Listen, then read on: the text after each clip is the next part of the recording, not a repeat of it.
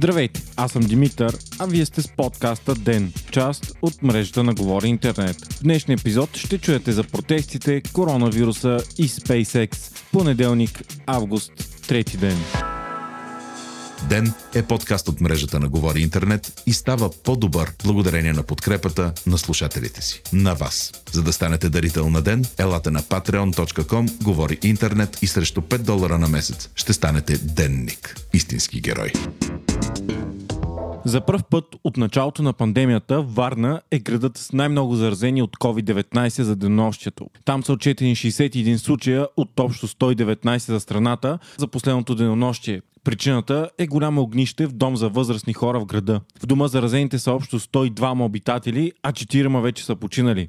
Миналата седмица пък е била и с най-много смъртни случаи за целия период на пандемията у нас. 47 души са починали, сред които и 19 годишно момче без придружаващо заболяване. Това е ръст с близо една пета в сравнение с периода 20-26 юли. Добрата новина обаче е, че тази седмица има спад в броя на новозаразените спрямо предходната. За 7 дни са открити 524 случая, което е с 150 по-малко от предишния период. За сметка на това, тестовете са били рекордно много. 35 208 за 27 юли 2 август, спрямо 32 426 седмицата 20-26 юли. Рекорден е и броят на хора настанени в болници. 814, от които 46 са в тежко състояние. Миналата седмица е била белязана и с много висок брой заразени полицаи и охраняващи протестите. Посредно петима-шестима полицаи на ден са давали положителен тест за коронавирус. Това, заедно с карантинираните служители на реда, е принудило СДВР да съкрати значително охраната на протестите в столицата. Междувременно Белгия забрани пътуванията от и за до цели райони на България. В така наречената червена зона влизат североисточен и югозападен район, което обхваща София и Северното Черноморие. Пътуването до тези зони на белгийски граждани не са възможни, а пристигащите от тях подлежат на карантиниране и задължителен тест. За сметка на това, Австрия отново отвори полетите от и за България, но влизащите трябва да предоставят отрицателен PCR тест, направен до 72 часа преди касане.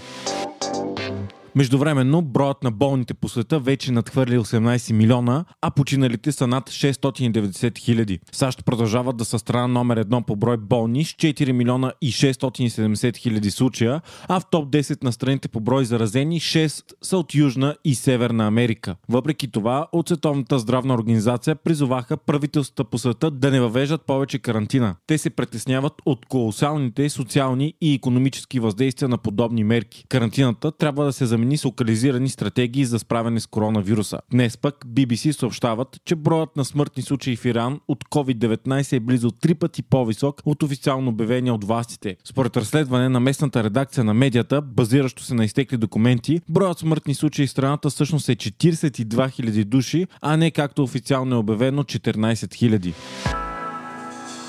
Протестите в цялата страна не стихнаха през уикенда. Три кръстовища в София продължават да са блокирани денонощно след 25-я ден на протести срещу правителството на ГЕРБ и главният прокурор Иван Гешев. Затворени са кръстовищата на Орлов мост, пред ректората на Софийския университет и пред президентството, което на практика парализира движението в центъра на града. Протестите вчера преминаха без напрежение и ескалации. Най-жешко обаче беше положението в събота вечер, когато микробус от инициативата Системата ни убива на майки с деца с увреждания Калифорния, в който имаше и две деца, не беше допуснат в продължение на часове от полицията да се присъедини към протеста на Орлов мост. Това доведе до словесни конфликти между протестиращите и полицията, а в крайна сметка, заради действията на полицаите, протестиращите опънаха палатки пред Софийския университет, където беше блокиран буса. Четвърти ден пък продължава и блокадата на пътя Стара Загора Хасково на подстъпа към магистрала Тракия. Протестиращите са разгънали палатки и твърдят, че ще останат на място, докато полицията не им позволи да извършат планираното си 6 действие на самата магистрала.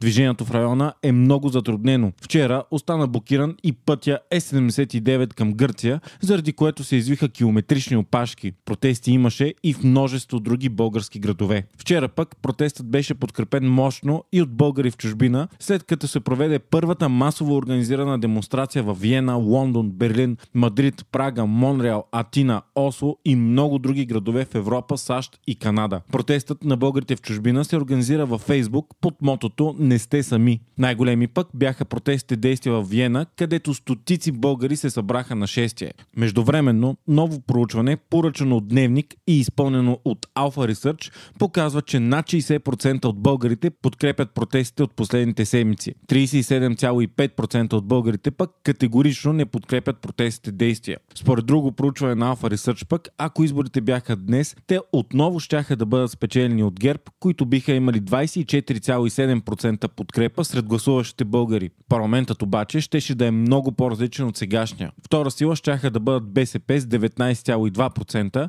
следвани от партията на Слави Трифонов с 18,8%, Демократична България с 12,3%, ДПС с 8,3%, Майя Манова с 5,9% и Обединените патриоти с 4,1%. SpaceX пренаписаха историята на космонавтиката, след като вчера станаха първата частна компания, която не само изпрати хора в космоса, но и ги върна успешно на Земята. Мисията на Crew Dragon приключи с пълен успех вчера в 21.48 часа българско време, след като астронавтите Боб Бенкен и Дъг Хърли каснаха на едно от планираните за целта места в Мексиканския залив. Това стана след като астронавтите прекараха 64 дни в космоса. Космическият кораб се преводни в океана на около 65 км от бреговете на Флорида с около 25 км в час, след като пътува 21 часа от Международната космическа станция. На 5,5 км височина се активираха успешно спирачните парашути на кораба, а на около 2 км и четирите основни парашута. Тъй като капсулата е водоустойчива, тя ще бъде използвана многократно и за следващи космически мисии. Това стана и първият път от 45 години насам, когато американска космическа капсула каца в морето след края на програмата Apollo, която беше заменена от космическите сувалки, които които кацаха на Земя. Това белязва и нова ера в американските космически полети. Успехът предполага, че от тук насетне НАСА ще разчита на частни компании за сега SpaceX, а в бъдеще най-вероятно и Boeing, за да възлага целият транспорт на хора в близката земна орбита. Така тя ще може да се концентрира върху по-амбициозните си проекти, като връщане на хора на Луната и стъпване на Марс. Кацането не мина и без куриозни ситуации. На мястото на кацане, преди астронавтите още да бъдат извадени от капсулата, пристигнаха частни лодки, сред някои от които имаше и знамена, на които пишеше Доналд Тръмп. От щаба на президента казаха, че нямат нищо общо с акцията.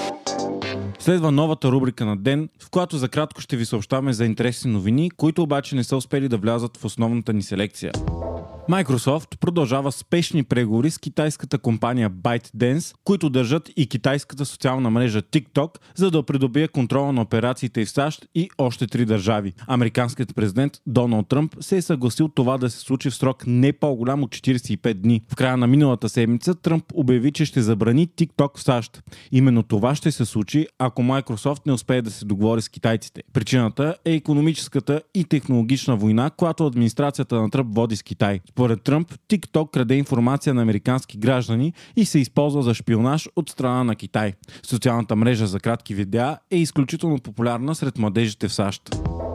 Apple стана най-скъпата компания в света, след като акциите поскъпнаха с над 10%. Така пазарната оценка достигна колосалните 1,84 трилиона долара, надминавайки енергийния гигант Saudi Aramco, който е оценен на 1,76 трилиона. Добрият резултат на Apple се дължи на неочаквано високите продажби на продукти и най-вече на силно представилия се бюджетен телефон iPhone C2. Вие слушахте подкаста Ден, част от мрежата на Говори Интернет. Водещ и главен редактор бях аз, Димитър Панайотов, аудиомонтажът направи Антон Велев. Ден е независима медия, която разчита на вас, слушателите си. Ако искате да ни подкрепите, можете да го направите ставайки наш патрон в patreon.com, говори интернет, избирайки опцията Денник. Срещу 5 долара на месец ни помагате да станем по-добри и получавате достъп до нас и цялото общество на Говори интернет в Дискорд. Ако искате да не изпускате епизод на ден, не забравяйте да се абонирате Spotify, Apple iTunes или другите подкаст приложения, които използвате.